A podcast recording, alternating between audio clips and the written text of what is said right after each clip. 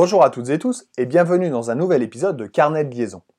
La pédagogie différenciée réside dans le fait que chaque élève, chaque apprenant puisse progresser à sa vitesse afin de parvenir aux objectifs définis par l'enseignant. Les objectifs proposés par les programmes officiels sont les mêmes pour les élèves d'une même section, mais la manière d'y arriver est souvent bien différente. Philippe Mérieux écrit dans l'école mode d'emploi, je cite, L'expression de pédagogie différenciée est un pléonasme. Il n'y a de pédagogie que différenciée, puisqu'il n'y a de savoir que dans le chemin qui y mène. Et oui, sauf qu'en classe, cela ne se passe pas toujours comme ça, et qu'un cours magistral ne propose qu'un seul chemin, celui de l'enseignant. Alors on pourra multiplier, varier les supports choisis, diaporama, visioconférence, dictée, écriture au tableau, cela reste du magistral. Pour bien comprendre les choses, prenons un exemple concret du quotidien. Si je décide d'observer l'intervention du plombier qui vient chez moi, parce que j'ai envie d'apprendre, je vais le regarder faire, je vais trouver ça facile parce qu'il est compétent et efficace. Je vais avoir l'impression d'avoir compris et d'avoir appris.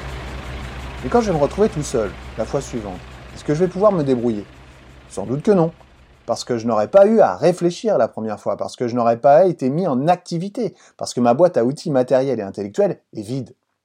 Un cours magistral ne met pas les élèves en activité et ne leur permet donc pas de s'approprier les savoirs. Mais en même temps, quand on a des effectifs de classe à 30 ou 35 élèves, Comment proposer de la pédagogie différenciée?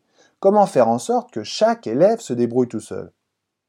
Et si on ajoute à cela le fait que les classes soient souvent de niveau très hétérogène, c'est purement et simplement impossible. Alors c'est vrai, il y a quelques années, on ne se posait pas la question, mais est-ce une raison? Est-ce une raison pour laisser de côté certains élèves qui ne pourraient pas suivre le chemin que l'enseignant a choisi? Certes, l'enseignant est le sachant, mais s'il ne propose qu'une seule méthode, un seul chemin, il ne pourra être compris et entendu que par une seule partie des élèves. Burns a énoncé sept postulats. Je vous les livre. Il n'y a pas deux apprenants qui progressent à la même vitesse, qui sont prêts à apprendre en même temps, qui utilisent les mêmes techniques d'étude, qui résolvent les problèmes de la même manière, qui possèdent le même répertoire de comportement, qui possèdent le même profil d'intérêt.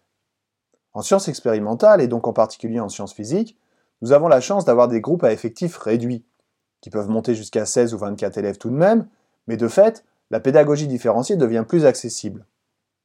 En permettant à chaque élève d'avoir accès, par le numérique, à toutes les ressources utilisées dans ma discipline, je développe à l'infini les possibilités d'individualisation des apprentissages.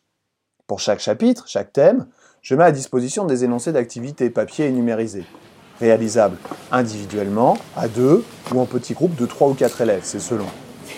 Pour chaque activité proposée, les élèves disposent d'une sélection de ressources différentes qui viennent compléter l'énoncé.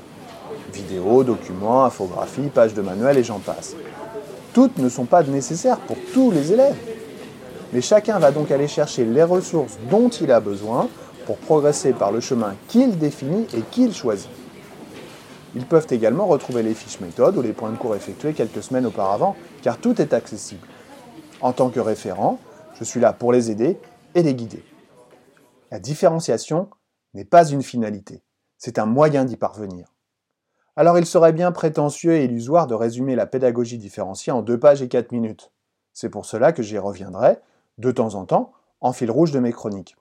C'est quelque chose à laquelle je tiens, et à mon sens, l'institution, l'école de la République, ne donne pas suffisamment les moyens aux enseignants pour y parvenir. Pour en revenir au numérique, c'est vrai que l'on peut se poser la question et mener une réflexion sur le fait que nos jeunes sont suffisamment sur les écrans pour ne pas en rajouter un peu plus. Que ce n'est pas forcément le rôle de l'école, et qu'au contraire, on pourrait faire en sorte que l'école les sorte de cet univers numérique permanent. Je défendrai donc mon point de vue dans le prochain épisode de Carnet de liaison. Si vous aimez cette émission, n'hésitez pas à liker, commenter ou partager. Je vous dis à bientôt, et d'ici là, prenez soin de vous.